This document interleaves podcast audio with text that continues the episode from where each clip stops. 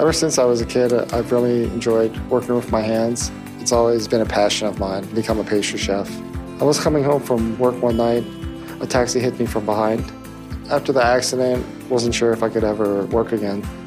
I did a search through the internet for personal injury lawyers. Met with Joe Benson. He was really concerned with my health and well-being. He really cared making sure I was healthy again.